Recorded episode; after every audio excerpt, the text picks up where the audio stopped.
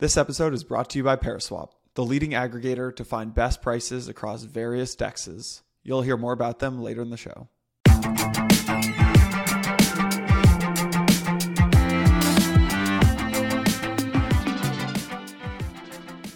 Hey everyone, quick reminder, nothing said on Empire is a recommendation to buy or sell securities or tokens. This podcast is for informational purposes only, and any views expressed by anyone on the show are solely our opinions, not financial advice. Santiago and I and our guests may hold positions in the companies, funds, or projects discussed.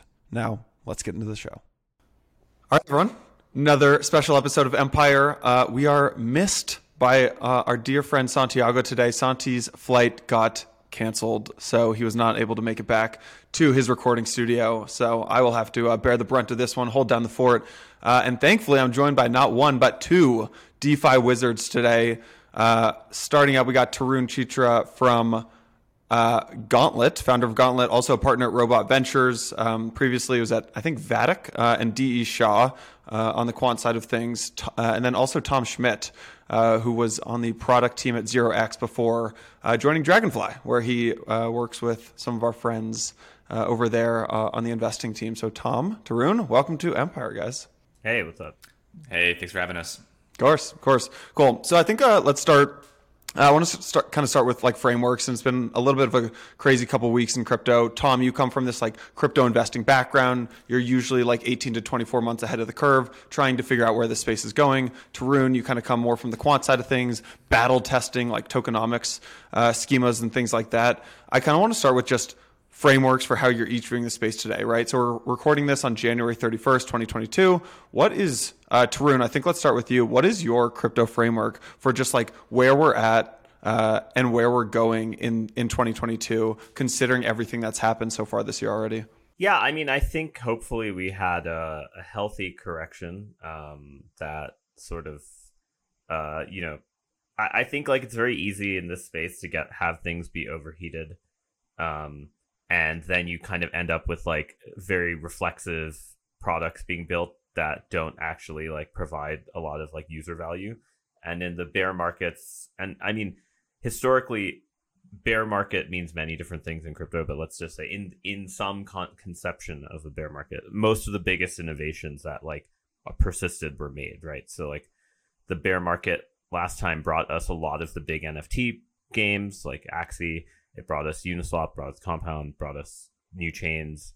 Um, and I think like in some ways, each correction is actually really healthy for uh, new technology. At this point, it'll probably be things probably, you know, from my investment hat side, I, I definitely would say most of what I've really been looking at is like sort of infrastructure for, for N F Ts and um, zero knowledge proof related things. Um So I, I think like that, that to me is most top of mind. I, I feel like, you know, the mo- most amazing thing is all the DeFi coins are down, but like all the DeFi protocols are still like cl- not that far from record T V Ls. So it should kind of say it kind of there there there might be some sort of like, you know, activist investing type of stuff I, f- I foresee in the next year outside yeah. of, you know, the failed SPAC of Daniele.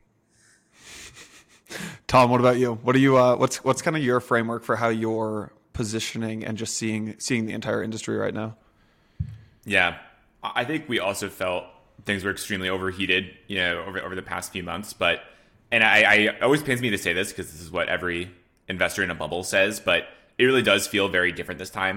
Um, you, you do look at uh, you know the usage of these of these protocols, as Tarun was saying. Um, you look at sort of the, the, the utility that, that they're adding as opposed to just being vaporware. You look at the types of investors that are coming into the space. Like it just feels materially different. I mean, we were talking about the fact that like N F T profile pictures are now like a core feature on Twitter.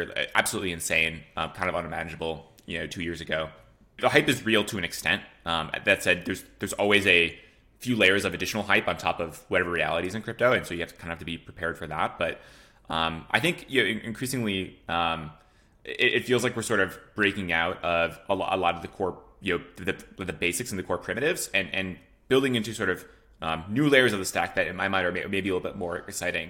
Um, I think you know, one area that I'm actually really excited about right now is sort of the whole um, DAO tooling plus like crowdfunding space. Um, I think sometimes you sort of see this moment in, in crypto where it's like one team figures out um, maybe very roughly a very core concept. This was sort of like Compound with liquidity mining. You know, someone sort of figures one thing out and maybe they don't appreciate it at the time, but it sort of becomes like a, a new core mechanism. And I feel like Constitution DAO so, sort of tapped into some spark um, when people realized that you could use this this technology to do uh, global uh, uh, decentralized you know, capital formation. And I think as soon as people figure out a way to repeat that process, we're going to see just an incredible explosion again, the same way we kind of have for, for those other two categories. So that's an area I'm super bullish on, and I just see a lot of great teams entering the space and just an incredible amount of talent coming into the space as well. Um, it's very, very uh, you know, impressive to see. Yeah. Yeah. All right.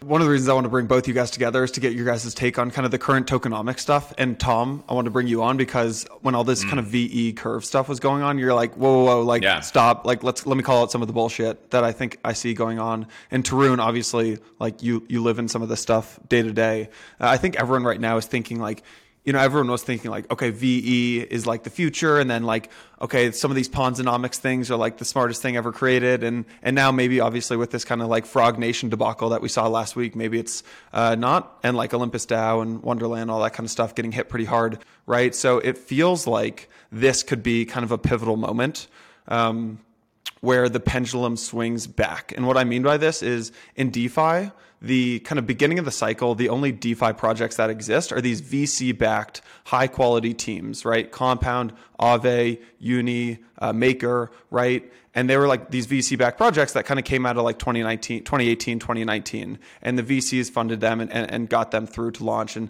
they became the tier, what we know as, a, of, as the tier one DeFi projects. And then Yearn and Sushi came along and kind of pioneered this like fair launch, community-driven project playbook. And then Olympus DAO obviously kind of expanded on that.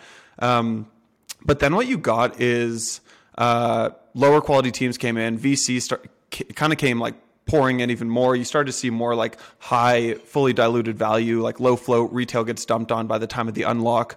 Uh, narrative around V C-backed projects starts changing. Uh, but this Zero X Sifu episode, to me, feels like it could be a huge shock to the system in terms of trust, right? Where now you've got this, like, the community felt like trust was kind of breached by these exploitative V Cs last year. But hey, maybe actually the V Cs are really helpful for doing due diligence. And now some of these, like, anonymous folks running these these communities, maybe it doesn't seem as good. You guys agree with that? Do you guys think this could be kind of this pivotal moment, or am I overreacting here? I, I, I guess I think one thing that's important to remember is that the label V C has uh, grown in a manner that I think is unsustainable. Like, if I just start calling anyone who has any capital to deploy a V C, then like that kind of describes the scenario. I think what really happened a lot in twenty twenty-one was a lot of trading firms realized that by rebranding as V Cs, they were able to basically capture a lot more upside and also like negotiate shorter lockups because there were tons of new founders who were just like, I want to launch a token. And there are tons of trading firms who are like, I know how to front run the founders and the team. And so like we had this very weird like adverse selection problem of like the shittiest founders, no offense, uh, really were just like taking horrible terms from a lot of trading firms. Um, and the trading firms would do something where they give them like one hundred million dollars valuation, have a three month lockup, and then, you know, obviously would just dump right in front of everyone. Uh, and I think that got extended to the Anon farms in a lot of ways. Like that kind of behavior and kind of like adverse selection cost and like, hey, we're just going to copy some other protocol, change a couple lines, bolt in a new token, like something that was like a hackathon project. Uh, and like we're going to launch it and raise, you know, fifty million dollars that gets dumped as soon as possible. Uh, that kind of deleterious adverse selection, you know, I wouldn't consider that traditionally something venture capital normally does. There's adverse selection in every type of finance, right? Like no matter what. But it's not this type of adverse selection. And I think the problem is that, you know, most people started just calling everyone V Cs who had more than a certain amount of money. And and I, I don't think that's uh that's maybe that realization is finally coming true. But I, I, I maybe this is a pivotal moment, but I, I think the bigger pivotal moment is just like the asset prices crashed. Uh, I think people realize that you know, you have to discriminate a little bit on like what different types of investors are, what their duration expectations are, stuff like that. Everybody's an angel when the prices are going up, right? yeah, yeah. Um, that's how you get your community. Um, I mean, I think maybe just to double click on this, I think Tarun touched a very good point, and maybe for listeners, like venture capital is kind of a niche asset class. It's a very specific kind of fund. Um, it's a closed-ended fund. Um, you're you're holding um, you know investments for a you know seven-year plus time horizon, generally ten. Um, and so when you're doing an investment, it's like getting married, right? It's like you know we have a very long lockup, we have a very long vesting schedule. We're we're in this you know till death do us part, and um, it's very very different than I think you know how people generally. As an individual, that's not really how you, you generally do investments, um, especially in crypto. A lot of people are into trading and flipping and mining and like, um, and so, you know, V C is not just that, but with more capital. It's like a very different style of investment than I think a lot of people are, are used to. I think maybe um, you know, the point I, I I feel is like I'm I'm maybe kind of like a tokenomics bear. Um, I think tokenomics are, are kind of like like steroids or stimulants. It's like if you already have a good baseline, then they can really sort of propel your growth, and they, they can be used, you know, you can use a token well to sort of to sort of your advantage to build a moat or to, to promote traction. Um, but if, if your project's dead, you know, uh, sticking someone full of a bunch of stimulants isn't going to like bring them back to life. Like it's just, it's, you need something good to sort of build on top of. And I think that would, that's been my point around a lot of these projects. I think, you know, you bring up something like um, Sushi, for example, and it's like, Sushi is not dying because the Sushi tokenomics were not correct. Sushi is dying because Uni V three is such a better product than Sushi. Um, and so, um, you know, I think my my sort of investment philosophy, I'm not super, um, I guess, like principled or thesis driven. Um, I'm not like, I, this this is kind of the way this should work, or like, oh, we can rework the tokenomics in this way. It's like, I just want to invest in great teams building great products that I want to use that are solving a problem that I have or that someone I know has. And so um, if you're not solving, if you're not building a product that's solving a real problem, which is hard, it's a lot harder to, Um, you know, do good product development than it is to, you know, introduce some, you know, wacky token staking thing. Um, then yeah, I, you know, it's, it's, it's, it's hard and scary, but, um, that's kind of the way you build a great sustaining protocol and project. And I think it, it, that's sort of emblematic of, of the most successful, you know, project in the space. I, I would, I would also add one thing, which is, um, yes. So one interesting thing is, is that Sushi, however, is, it's actually still doing reasonably well, like from a pure DEX metrics standpoint. And part of the reason for that is that it's it's actually competing with a different market than Uni V three, right? Uni V three sucks for new projects, low market cap, and like small, like kind of new token issuance that you need to incentivize somehow. And and it's actually much, much easier to do in Uni V two slash Sushi. And uh, I think the more crazy thing, it, and this is why I mentioned activist investing in the beginning, is that there are these protocols that are sort of the coolest thing about the space, right? Is that these protocols, even when like the te- development team might not be there and abandoned, is still running. And if it fits a niche, they might actually have quite a bit of, of use case. I, I don't think it's just Sushi. I wouldn't necessarily just say like, hey, like they're the only ones. I, I think there's going to be a lot of this type of stuff um, happening. Tarun, I want to just go deeper into the activist investing stuff. So what do you mean by the activist stuff? Yeah, so there's two types of things, right? Like, so in, in, in traditional markets, right, if you have an activist investor, you have this investor who slowly buys a bigger and bigger stake in the company. Uh, you know, usually they have like some, you know, kind of the same way that crypto governance has like these kind of like quorum thresholds that are quite low. A lot of activists, a lot of equities um, only require like, oh, you own five percent of the asset to like force a board meeting or force a vote on something. Um, and so, uh, you know, activist investors will buy up like whatever that percentage of stock is, try to force a vote to force out the C E O or to, co- to force a buyback or something that is gets voted on. Um, and then they they sort of like, you know, if they're successful at convincing people, then they basically now kind of have been able to change the company in some way.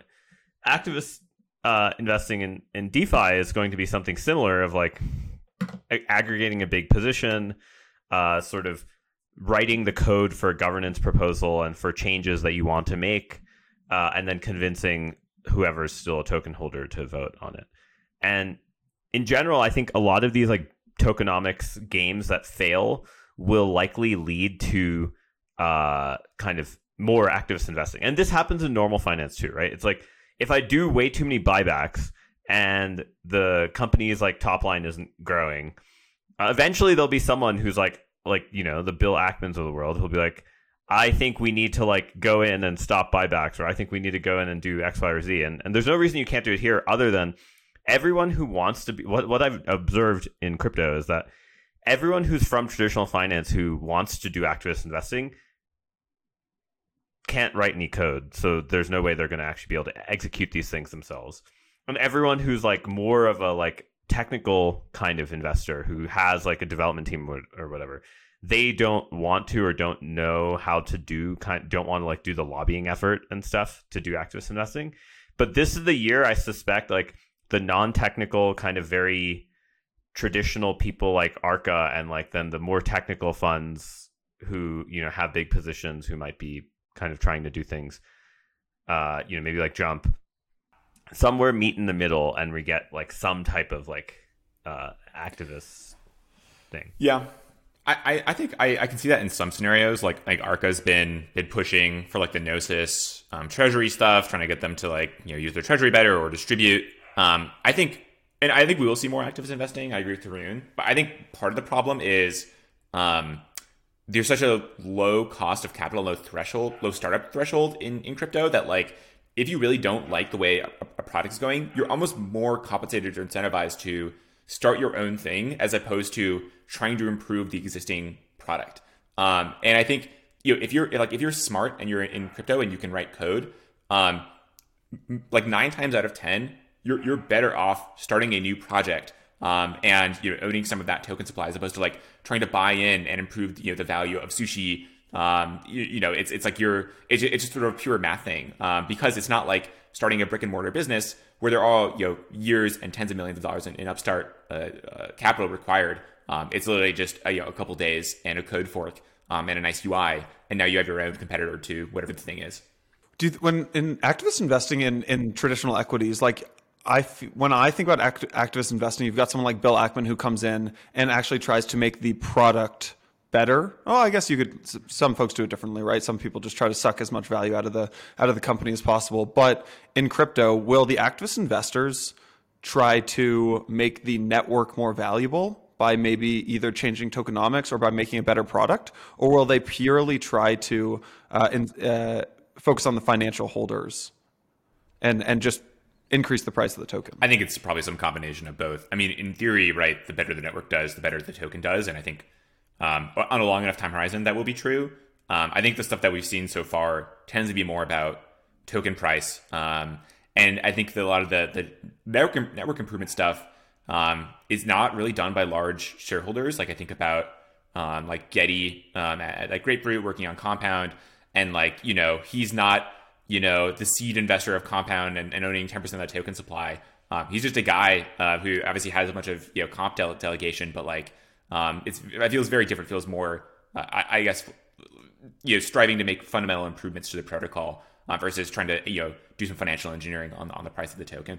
When I think about kind of like if I'm making decisions at a protocol, like in a project, I'm kind of weighting like uh, my my emphasis and my focus on the product, my focus on the token, and my focus on the community. So I think there's all this hype and like a lot of uh, a lot of hype around like the token side of things right now, right? And then you, there's there's also a decent bit of like focus on the community. But when I think about projects that have won, uh, it's the folks who have served the users by focusing on the product. And and again, I think that would tie back to what I was originally saying. I think there might be like pendulum swinging on community, where maybe having this like cult-like community is not actually a powerful moat, but like a red flag almost, and like a point of risk.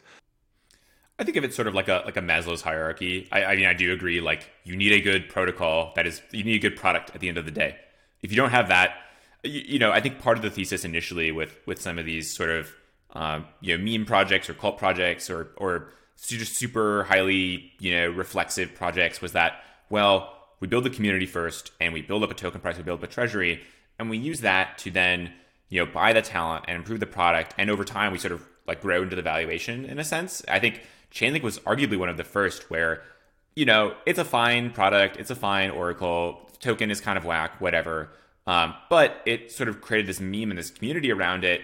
And now they have an incredible team. They have like Ari Jules on on their team, and they have like an incredible. We just hired a researcher from Chainlink who's who's you know, incredibly smart. And so, um, you know, th- in, in a sense, they're maybe like one of the few teams that's actually executed on it. But everyone else so far has sort of failed in the second step, which is the hardest part, which is the fundamental part, which is building a great product. Um, and it's not necessarily something you can just throw money at. Um, I think the community stuff, I, I, I you know, tend to agree, but I think.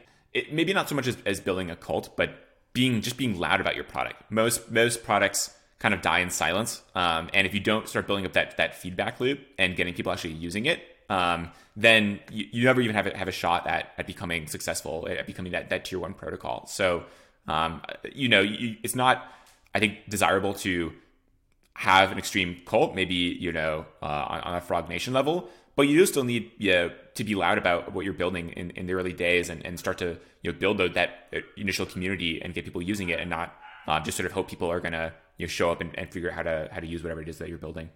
Uh, Tarun, is there something that, like when you work with founders, um, is there something that changes based on where we're at in the cycle? Where you're like, oh, it's a bull market, like let's over-optimize for X. Or it's like, oh, now we're in a bear bear market or like a down market. Uh, maybe we should like over-optimize for this. Or do, or there's like option C where you're like, I don't give a damn what the tokens and like what the market is telling me right now. Like, here's how you should build something. I would say I don't, I I don't have quite um, something where it's like so market dependent, as much as it's more dependent on like the person and their idea. Um, and so like you know, I think if I look at my investments over, you know, our investments. Uh, over the last six months, I would say that, you know, a lot of them were either existing teams that like existed, built their product before things got crazy and like were already kind of working in the space for a while. Um, or they were kind of on the edge, right? They were like, you know, for instance, like one, one artist was like Neon on Solana or like, you know, something where it's like, hey, they're actually like doing something new that's like more like needed in like some ecosystem that doesn't have it. But there was way less of the like, hey, I'm going to invest in like more clones uh, because like there's a bull market and you'll get you'll be able to get out of like the five hundredth compound fork or whatever on A VAX. Um, and so I think I think a lot of it has, yeah, has definitely focused on really kind of like finding people who've been around for a while, because I think Ethereum developers who actually have run products live who then move to Solana are like probably the, the best capable developers. And I think a lot of the new Solana devs came from not crypto and kind of tried to like apply their mindset from some other field. And so missed seeing some of the holes of like what would happen under these edge case scenarios. And I just think in a lot of cases, it's just like there's a lot of maturity you learn from building a failed project um, or like something like that. And like, I think that's something I, I look for almost more than like, hey, right now this is hot and will work. Like digging into Gauntlet for a sec, Tarun, like you guys have these, I think what you guys do is you like battle test these. Uh... Yeah. So, so we kind of do sort of like monitoring and optimization for DeFi protocols. So we kind of do two types of things. One is risk management, which is, hey, like how, you know, each community has a sort of notion of like how much risk they want their protocol to take, like how much leverage it takes, things like that. And they also have a notion of um, how much revenue they want to make. Like, do, do they want to be more aggressive with sort of more, uh, you know, illiquid assets? Do they want to like charge higher fees on these like assets? And so we help monitor and optimize that, and you know, automatically submit governance proposals um, and like make sort of analytics that people can use for that. And the other is sort of related to what you're talking about, which is incentive optimization of like how should you actually spend this to achieve you know some high level metric, like you know if if I'm Sushi, like how much should I actually spend on each pool? Um, to like reach, you know, kind of optimize like the amount of volume I get per unit of liquidity. And so we we really are focused on just like optimizing protocols uh, in different ways. You're, I mean, you're talking about these like... Empire is proud to be supported by Paraswap. Paraswap is one of the leading DEX aggregators in crypto. Let's say you're booking a flight. you would never go directly to an airline, right? You'd never go directly to United or Delta. You'd obviously go to Google Flights or Expedia or Kayak or booking dot com. That's what Paraswap does for DeFi. Paraswap, if you're watching on YouTube right now, you can see the platform. Paraswap makes swapping easier. It makes it faster. It makes it cheaper by aggregating more than eighty different D E Xs. Again, if you're watching on YouTube, Uniswap, Sushi, Balancer, uh, Bancor into one single interface. You can use Paraswap on E T H, Polygon, as you can see here, B S C. They recently launched Avalanche a few weeks ago. Pretty exciting. If you are a trader listening to this, you are losing money by not using Paraswap. And excitingly enough, if you're a company or a platform looking to access the swapping or the yield capabilities of D E Xs, you can now use Paraswap's A P Is to integrate into your platform to get the full power of the D E X aggregator into your platform. So head on over to paraswap dot io. Again, if you're watching on YouTube, you can see how simple it is to use. Just plug in, let's say I want to swap, you know, zero point two E T H. For U S D T, you can see how simple it is. Just plug that in right there and it aggregates over eighty different D E Xs. So head on over to Paraswap, P-A-R-A-S-W-A-P dot I-O to use the platform today. All right, let's get back to the show.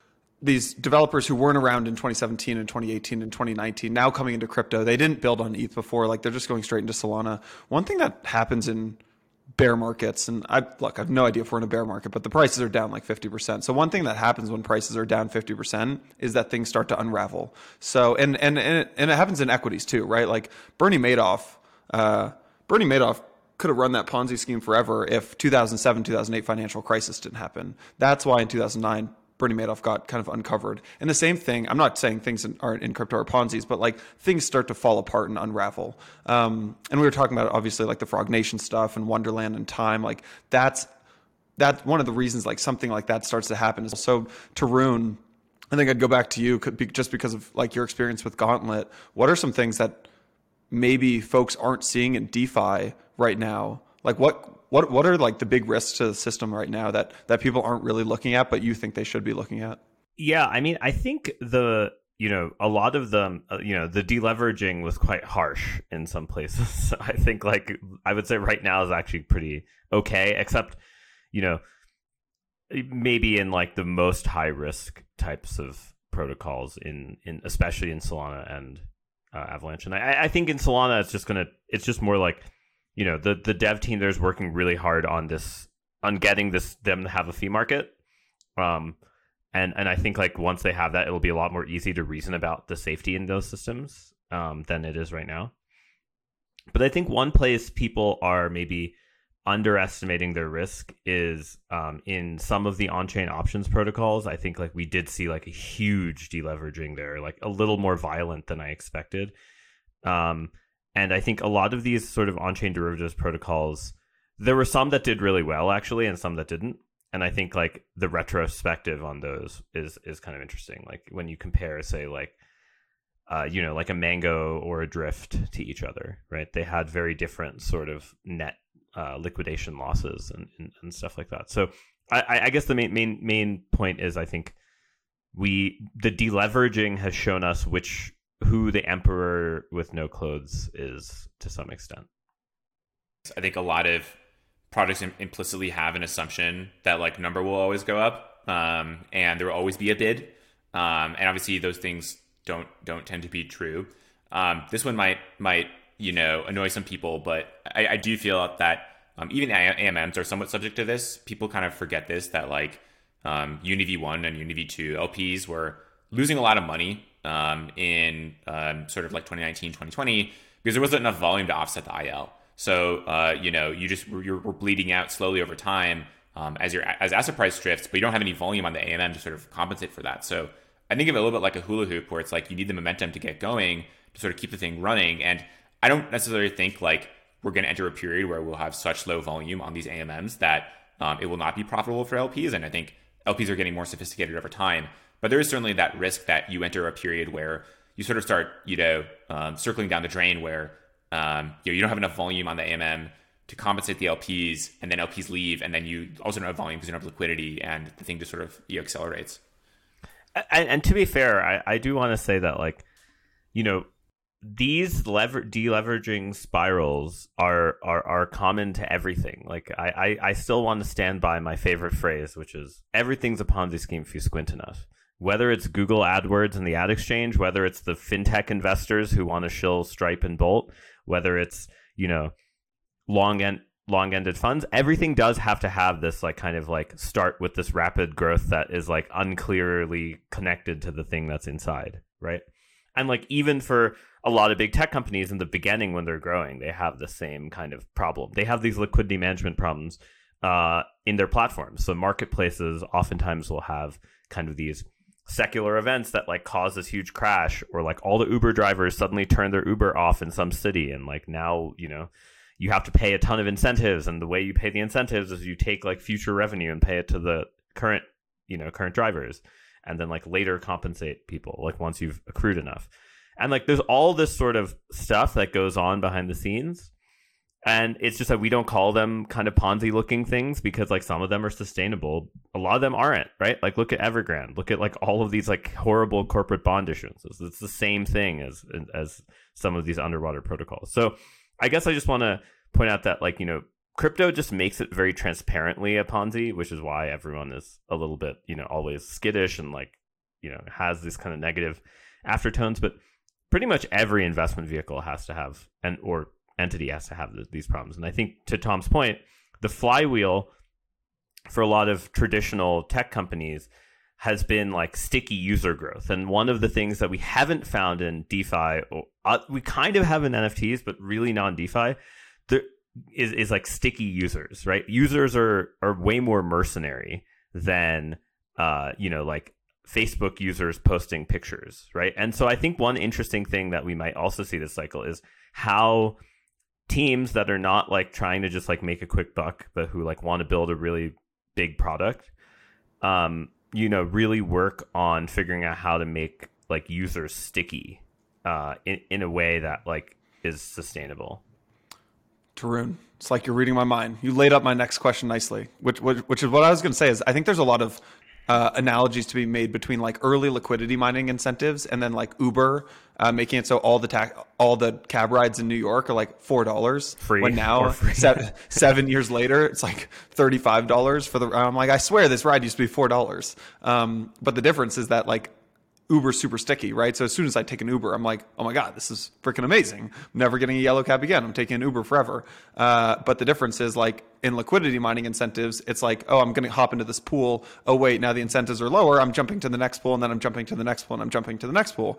And now I think what you're seeing is like um, like V E. Like the V E models are are clearly what they're trying to do is make it so uh, these token holders are maybe incentivized to hold for longer periods of time instead of just like uh, getting incentivized, getting the tokens, and then dumping. Now you've got the V E models. Uh, but it doesn't feel like to me like V E is like the final form of this. I think there's got to be a better way to, because again, V E is still so focused around the tokenomics. I don't think you can have a sticky product just be sticky because of the tokens, if that makes sense. So what what is the evolution of this? Like, where does this go? And how do how do you make these things sticky?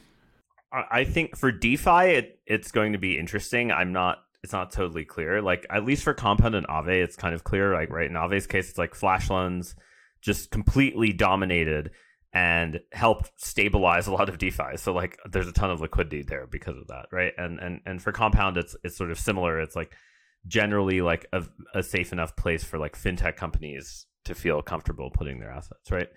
And and and they have these sort of more slow moving investors uh, using their protocol versus kind of like the mercenary H F T people, which, you know, I think to some extent that that that is very good to bootstrap with, but it, it's kind of it, it's a double-edged sword, right? Like it, it can all leave all at once. Um, I think the interesting thing about N F Ts is that, and, and like I, I'm not saying that this can't change, uh, but it has really been OpenSea's dominance in spite of like all of the people attacking them, in spite of all of these like everyone and their mom trying to make like an N F T platform. Like I feel like every time I meet a crypto person, I just hear a rumor that's like X Y Z brand in the traditional fashion world is like making an N F T platform. Like none of them are going to beat OpenSea. Like there's no way, right? Like the, the wealth effect of OpenSea is actually quite strong. So it's interesting that like N F Ts do have this stickiness in a way that DeFi doesn't, and I don't know how that evolves. Tom probably has like Tom is much more of the N F T giga whale, so to speak, than I, I am. So oh, wow. I don't really know. What a, what a claim, Tom! What a claim to fame right there. I, I, at least you do a lot of N F T analytics. So I mean, you're like you're you're watching that market in a way I, I don't really pay attention to. Fair enough. Fair enough. By uh, the Giga Whale launch is coming out soon. It's a ten K limited P F P, so everyone go mint.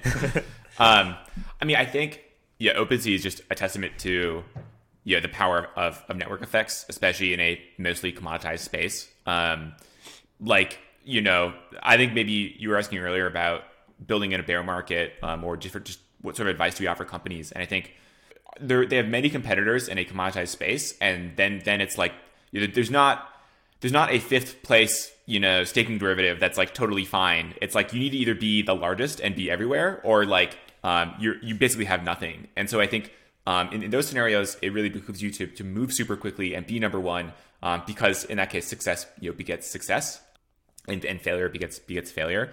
Um, I think. You know, I, I guess in my mind, um, it, it is just kind of around um, building products that are providing services that people can't get elsewhere. I think Ribbon did actually a really good write-up when they did their first liquidity mine system. I think actually they did a really, really great job with a token in terms of structuring you know, the airdrop correctly, in terms of experimenting with liquidity mining and learning how it works and using that to inform the product decision. So many teams I meet, um, you know, on, on the seed pitch deck, they're like, and then we're going to spend... you know, fifteen percent of our, our token liquidity mining. It's like, well, how do you know that's the right amount?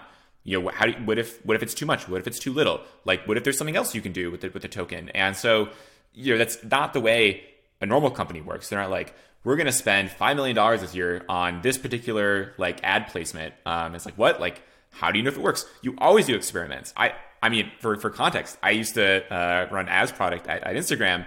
And, you know, all of, it's always about uh, getting advertisers to experiment.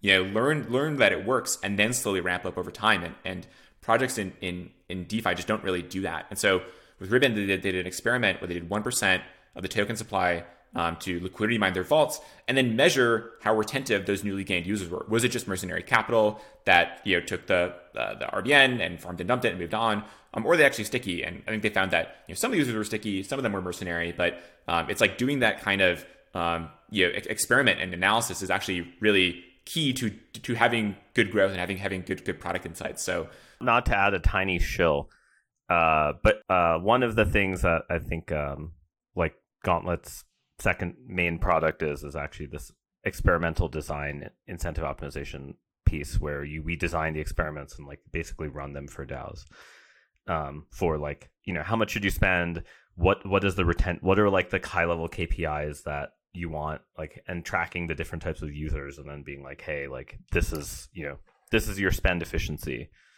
Um, and so, yeah, I think, I think to Tom's point, a lot of the stuff from Web two and trading will sort of bleed into services like ours that try to do that for people.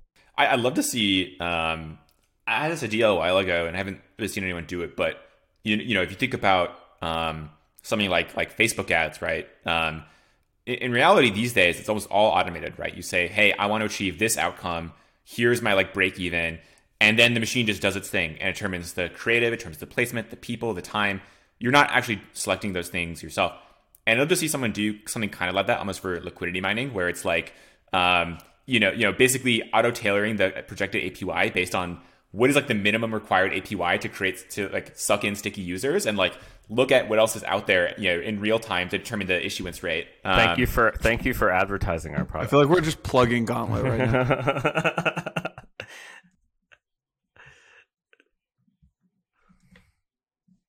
I, I agree with you. So so uh, Mike and I have this. Uh, one of our close friends is head of data analytics at like this big retailer. Tom, you were on the product side at, at uh, Zero X and and also on the ad side at Instagram. Is it a lot harder? I would assume it's a lot harder to get product, deep product data on crypto protocol, like users inside of crypto protocols, than it was to get like deep product data on, let's say, Instagram users, for example? Uh, yes and no. Uh, I mean, I think once you're inside the company, you know, depending on the company, um, Facebook has incredible, you know, um, data infrastructure. So you can get data on anything that you want and, and you know, stitch it together and, and sort of do any sort of analysis that you want. Um, obviously in crypto, you know, the majority of the data is on chain, but some of the important stuff is is off chain. And so it's not going to be, you know, great. Um, but it's gotten so much better in the past three or four years. Um, I remember when I was at Zero X, one of the, the first things I did when I joined was build out our very first data pipeline, because, you know, back in those days, and even still today, um, I think people who haven't worked in, in product don't really have great intuition oftentimes around data. They report like cumulative metrics, or they don't know how to like, you know, uh, segment correctly, or they not, they don't know like what the actual, you know, right, right metric is. They don't look at things like, like market share as opposed to just looking at like absolute volume, churn. Um, like so in crypto, no one likes reporting churn, which I find hilarious because it's like the most, probably one of the most important metrics. I, but the thing is, I don't think it's intentional. I think a lot of them just don't know or haven't been trained on like, you know, how to sort of operationalize data. Um, and so I think in crypto, it's gotten a lot better. Like Dune, I think, is in, in large part responsible for this. Um, You know, nowadays, unless you're not a real project, unless you have a Dune dashboard, and the Dune dashboard is open and auditable. It's not just take our word for it. You know, it's on some some closed source website.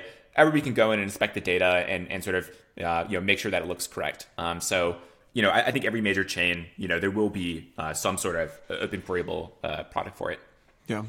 All right. I want to kind of dig uh, get off tokenomics for a second and dig a little more into DeFi. Um, as someone who's not as deep into DeFi as you two are, but like knows enough to look at some of the data and like looking at the T V Ls and things like this, it does feel like uh, what happened is DeFi summer took off in summer of twenty twenty, and it like created this massive DeFi industry. And then the attention, basically the attention shifted to like gaming and play to earn and Axie. And then obviously N F Ts had like boom and then came back down, and then like another big boom, and now N F Ts, I mean, like N F Ts still having their best month ever. Like Bored Apes just hit one hundred ten uh, floor, or one hundred fifteen. It's like completely bonkers. Uh, to me, it feels like tier one DeFi has to make this comeback at some point. Like it has to feel like some of these things are undervalued. Um, I'd like your guys' take on that. I mean, yes, I think I generally agree. I think there is a, a tendency in crypto to go after the, you know, shiny new thing, as we were talking about earlier. Um, you know, I'd rather fork and launch my own protocol on Avalanche rather than, you know, trying to, you know, improve the value of Compound by, you know, twenty or thirty percent or whatever. So there, there's a component of that in retail investing as well. People want to find the low cap gems as opposed to, you know, buying something like Compound or Uniswap that has, you know, real usage. Um, I think there was also just a move to sort of like second order DeFi over the past year or so, um, where, you know, derivatives really took off, things like Option Vault really took off. Um, I think, um, you know, uh, those kind of things were, capture more of the attention versus um, improvements to some of the sort of core primitives that we saw in like twenty twenty. So um, I don't necessarily know if it was DeFi was dead as opposed to like um, there's being a shift to sort of the next stage in the market. Um, so I think these things, you know, will come back. And, and like I said, the usage is still incredible. Um, but I think just, um, you know, naturally retail investor tastes have shifted a little bit.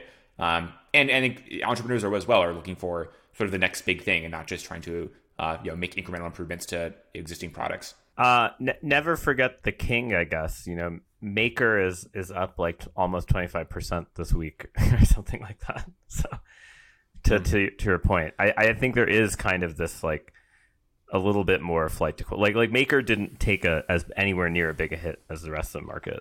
Um, and part of that is like showing its resilience um, in a yeah. time where everyone else kind of had like lots of issues. Yeah. I feel like Maker's uh, coming back into the fold a little bit. Maybe I was, I'm biased because uh, Ben Foreman from Parify just came on. I, I have a question actually about just how DeFi performs in a bear market. Um, bull case, like I'm looking at the Uniswap chart right now, and Uniswap's down from, it was forty-four bucks in May of last year. Now it's down to trading at like ten or eleven, right? So it's down decent chunk off its highs. Uh, bull case for... Um, or in a bear market, the bull case is that like Uniswap and Compound and Maker, these things actually generate cash flows, right? So they become really attractive, especially as kind of the institutional side of things moves into DeFi. These things are spitting off cash flows. You can almost make like sexy little models off of them that the traditional folks like. So that's like the bull case. The bear case is that the cash flow is denominated in their native token. So the earnings power actually goes down as the market continues going down. Um, and also just like, they're really easy to co- be copied, right? Like you can fork them and put them on an L on, on an L one that like has more attention on it, or there's maybe like more rewards to be earned in like gaming or play to earn right now. So what is your kind of how, what is your opinion on, on how DeFi performs in a bear market? I think things that inherently have a assumption that there's going to be a strong demand for leverage, um, will have issues. I think, you know, you say Maker, and I, I think obviously now Maker is very large. They're diversifying their their collateral. They're adding real world assets. Like they're trying to be, you know, uh, like the global central bank, um, and be able to uh, you know, onboard any sort of asset. But in, implicit in there is the idea that people are willing to uh, you know, take out loans against um, different types of assets, oftentimes for leverage, maybe most of the times for leverage. And I think um, you know, those rates will probably compress um, over time as people are, are less inclined to to to do so. Um, I think also stuff that um, you know, there, there's some products that um, look more like index funds, and there's some things like Yearn, right, which is also sort of inherently based on asset prices being high and there being yield to sort of farm. Um, those cash flows are also probably going to go, go go down over time as well. Um, and so I think um, you, you know, you can sort of look at your favorite protocol and say, well, like, does the price of this asset need to keep going up for this thing to work? And it, those are the things that are, are not going to do do super well, um, or do interest rates need to be high? Um, it, it's sort of another uh, you know, bellwether of of potential issues in, in a bear market. Yeah, I, I think one one thing to separate is um, protocols that actually earn revenue in stablecoins and E T H, uh, like, you know, interest rates that are paid in a it's in Compound and interest rates in Aave. Uniswap's a little bit of a weird case because, you know, A, the fees don't really go to token holders per se. Uh, and, you know, it's it's a lot more complicated probably for them from a logistical, legal, whatever jujitsu standpoint to actually get the cash flows to token holders. But I do think an interesting thing that's sort of the dual and of the sort of, uh, hey, how, how do we like automatically figure out what the incentive spend should be? Is how do we make sure these protocols can actually update how they can collect revenue and redistribute revenue? And I think like that's something that will be a very big area potentially for a protocol that does that for other protocols. But I think we're a little far from from from that design wise. Um, but a something that sort of manages like helps helps protocols manage their revenue and and realize these kind of like real cash flows, which are like stablecoin and E T H and payments. Um, and then also, you know, one of the biggest things that, you know, I've been thinking a lot about at various points and have been trying to find someone good to incubate this is like a M and A protocol. So like you could imagine that in, in a bear market, like something that we'll ha- we already are seeing some of these, right? Like, but they're very manual, right? Like the Ferrari merger was this extremely manual process. Um, it, you know, like there wasn't there the, the the way the price was determined was not like a market slash competition price. It was just like people put out a price, then governance voted, then people put, and it was like very inefficient. And also then they had to just go manually do the token swap of like go to the Rari treasury and send it to Fed. It, there's so many moving parts that it just like looks like investment banking. But in crypto, you could actually automate a lot of that and make some type of like auction process where both sides, um, of uh you know the the two merging parties kind of can like the the token holders can kind of like compete in some way to figure out what the merge price is. You can automate like the merging of governance, right? Like we've kind of come to this shelling point in a lot of ways on like the Compound governance contract in Ethereum, or like I think in in in Solana it seems like it'll be Tribeca DAO, um which I don't understand why that's called Tribeca DAO, but whatever. Because uh, none of them, none of the people working on it live in New York, so I was like, what? But uh, it's kind of weird. Uh, but the um, the the upshot of this is that, like, I think if we have standardized governance layers that like people kind of use as a shelling point, the same way people just copy Uni V three and copy Compound and Aave, uh, I think we can start thinking a little bit higher of like, hey, how do we make a protocol that automates like what an investment bank would do, right? And like Ferrari showed us like, hey, you can you can do it. It's just like, you know, right now no one's bothered building the tools. But I think that will be a big thing in a bear market is like tools that do these types of stuff, like ma- management. Like fully on-chain crypto native investment banks that focus entirely on like A, like A, protocol M and A and B, protocol financing? Like that well, kind yes, of? Yes, but but I think it won't be like an invest like investment banks make their profit from bundling all these things and forcing you to buy everything, right? right. I actually think in DeFi, un- the unbundling of the investment bank and like having a protocol that does like one function and you can glue them together with composability however you want will be the way that like this stuff gets done. Like a protocol that does like financing for DAO, for DAOs, or, and then like there's another protocol that does like go, mer- mergers for DAOs or something, something like that. Exactly. exactly. Okay. I'm I'm really bullish on uh, teams that are doing bond issuances for DAOs. Um, like naturally, this is not super attractive in a bull market when you have an incredible treasury and you're better off just selling tokens, but nobody wants to sell their tokens at the bottom. And so you're much better off, you know, tapping the capital markets. Maybe your, your treasury is much smaller than it was as well. Um, and so there's a couple teams that are working on um, busy helping, you know, DAOs get access to working capital without having to to sell. And I think those are also going to be uh, you know, doing super well um, in, in the bull market when teams need to grow and, and finance and, and maybe buy stuff up cheap. I'm just going to say, in general, it feels like like not even just DAOs, not even like DeFi native companies. In general, I think crypto companies can do a better job of uh, getting access to non-dilutive capital. Centralized CeFi companies, DeFi companies as well. Um, it, it feels like that space is like ripe to grow in, in, in crypto. One thing I want to dig into is just like DAO to DAO services a little bit more. Like, let's say Blockworks right now makes money in a couple different ways, but one is like sponsorships, and the way that like our to- the total addressable market of like crypto sponsorship dollars is growing, right? Because companies like our clients, like they used to raise ten million dollars, now they raise five hundred million dollars, and like some of those dollars go to uh, product and engineering, and some go to marketing, and like Blockworks eats some of the marketing dollars to help these companies acquire users, and like that's kind of our business model. But when I look at some of the DAOs, they've got like eight billion dollars in their treasury, or like four billion dollars in their treasury. And it feels like nobody's servicing these folks, and nobody's like looking at that chunk of money and being like, holy shit, there's five billion dollars in the treasury. I, I just think it's like right now the products that DAOs can convince all their token holders to spend on are extremely niche and very related to management of the protocols themselves, right? But to Tom's point, if there's more DAO tooling, then like DAOs could spend on marketing and like stuff like that, right? Like right now, most of the DAOs that spend on marketing are very are, are like the the Gnosis Safe Plus group chat type DAOs, right? Not like the real like actual governance proposal DAOs, right? And like, you know, Tom and I are both in Pleaser DAO, and Pleaser DAO spends on marketing. They spend on a ton of other stuff, but that's very manual, right? There's like five people on the multisig who determine how they get spent. And I think like the more we can bridge the gap between Constitution DAO, group chat plus multisig, and like, you know, actual governance, on-chain governance contract, uh, the more you can spend on things that aren't just core protocol development auditing effectively. Yeah. It was funny. So we have this big conference coming up, Permissionless.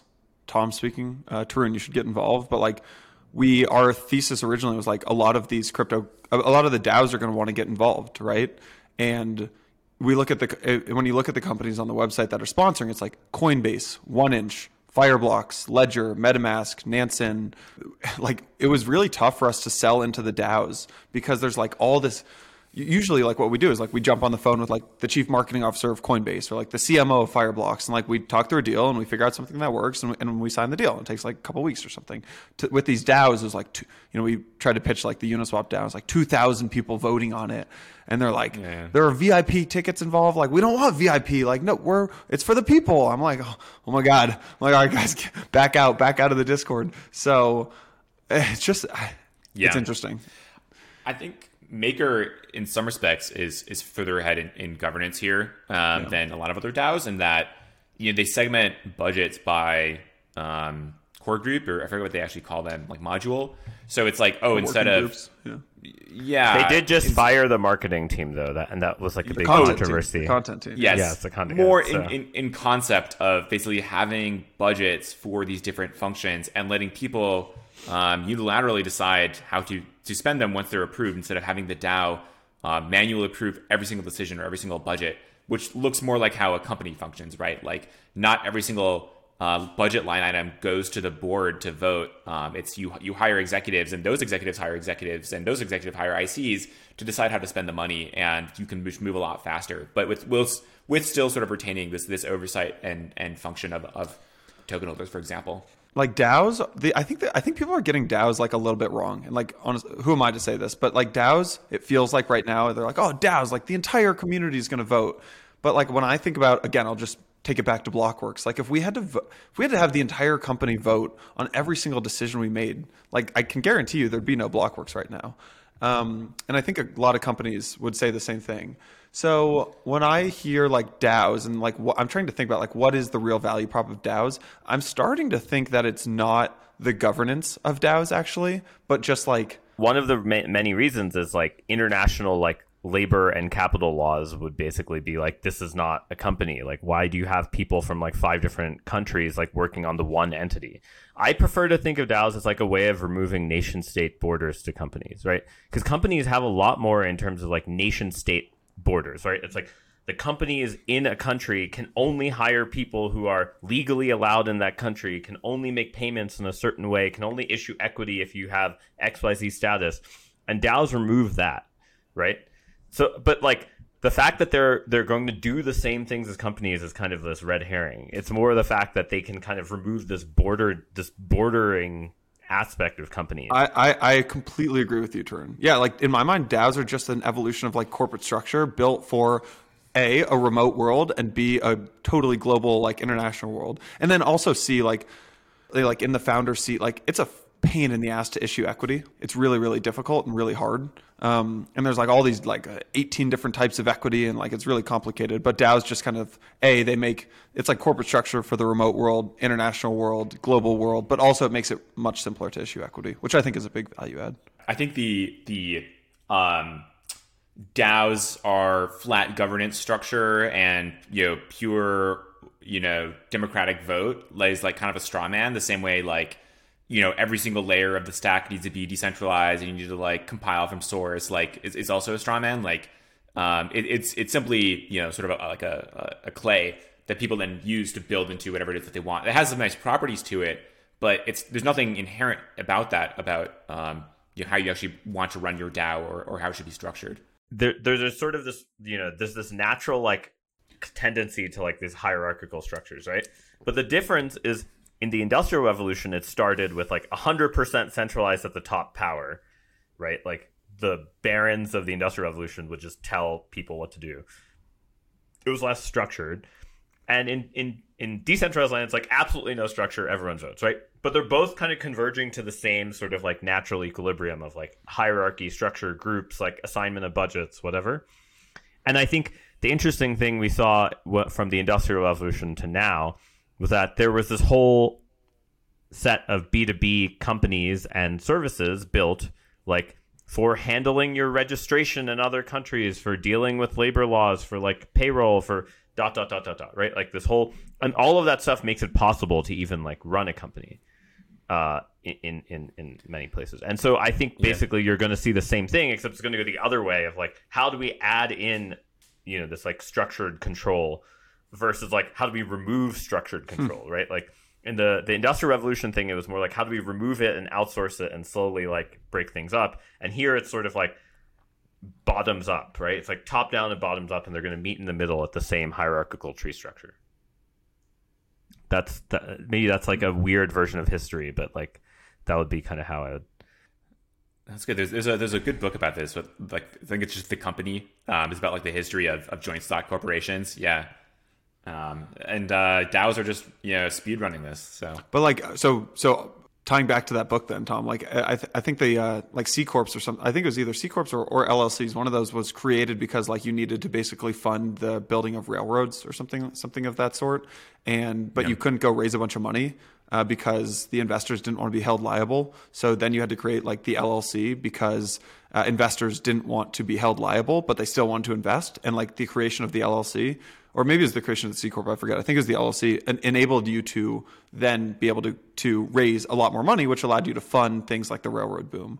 Let me extend this analogy one hundred fifty years forward. Like when you think about DAOs, what can get built because we have DAOs that can't get built now, in the same way that you couldn't build railroads because you couldn't fund the railroads without this corporate structure. But then you could once you had the corporate structure. Yeah, I mean, I think part part of when I think about DAOs, I think it is about... Um, the fact that so much of our, our lives and digital economy or an economy has moved digitally and be, be, become sort of internet native. And in that scenario, it is truly a, a borderless global system. And so having a single corporate entity in a single um, um, jurisdiction probably doesn't make a lot of sense. And we're already experiencing this, you know, right, right now, right? Like people are working in many different locales, maybe for a, you know, Delaware corp, but it's, it's not really like representative of of you know going into an office every day and like you know be, being headquartered in a single location. And I think uh, DAOs are, are similar in many ways, where for a lot of these you know internet native platforms and businesses, it doesn't make sense to have a L L C somewhere that, or a C corp that owns the thing or that's governing the thing. The thing, and and, and so it's like it's it's almost sort of like you know, a square peg in, in a round hole, where um, it just doesn't naturally sort of fit you know, the substrate of of like you know Web three to have some entity actually own and control the thing, um, but also has this sort of um, superpower in that it does do um, you know global capital formation. Um, it does do um, you know pure fractionalized ownership that's you know liquid and could be can be used for many other things. And I, I think all those sort of things that that people like about um, you know.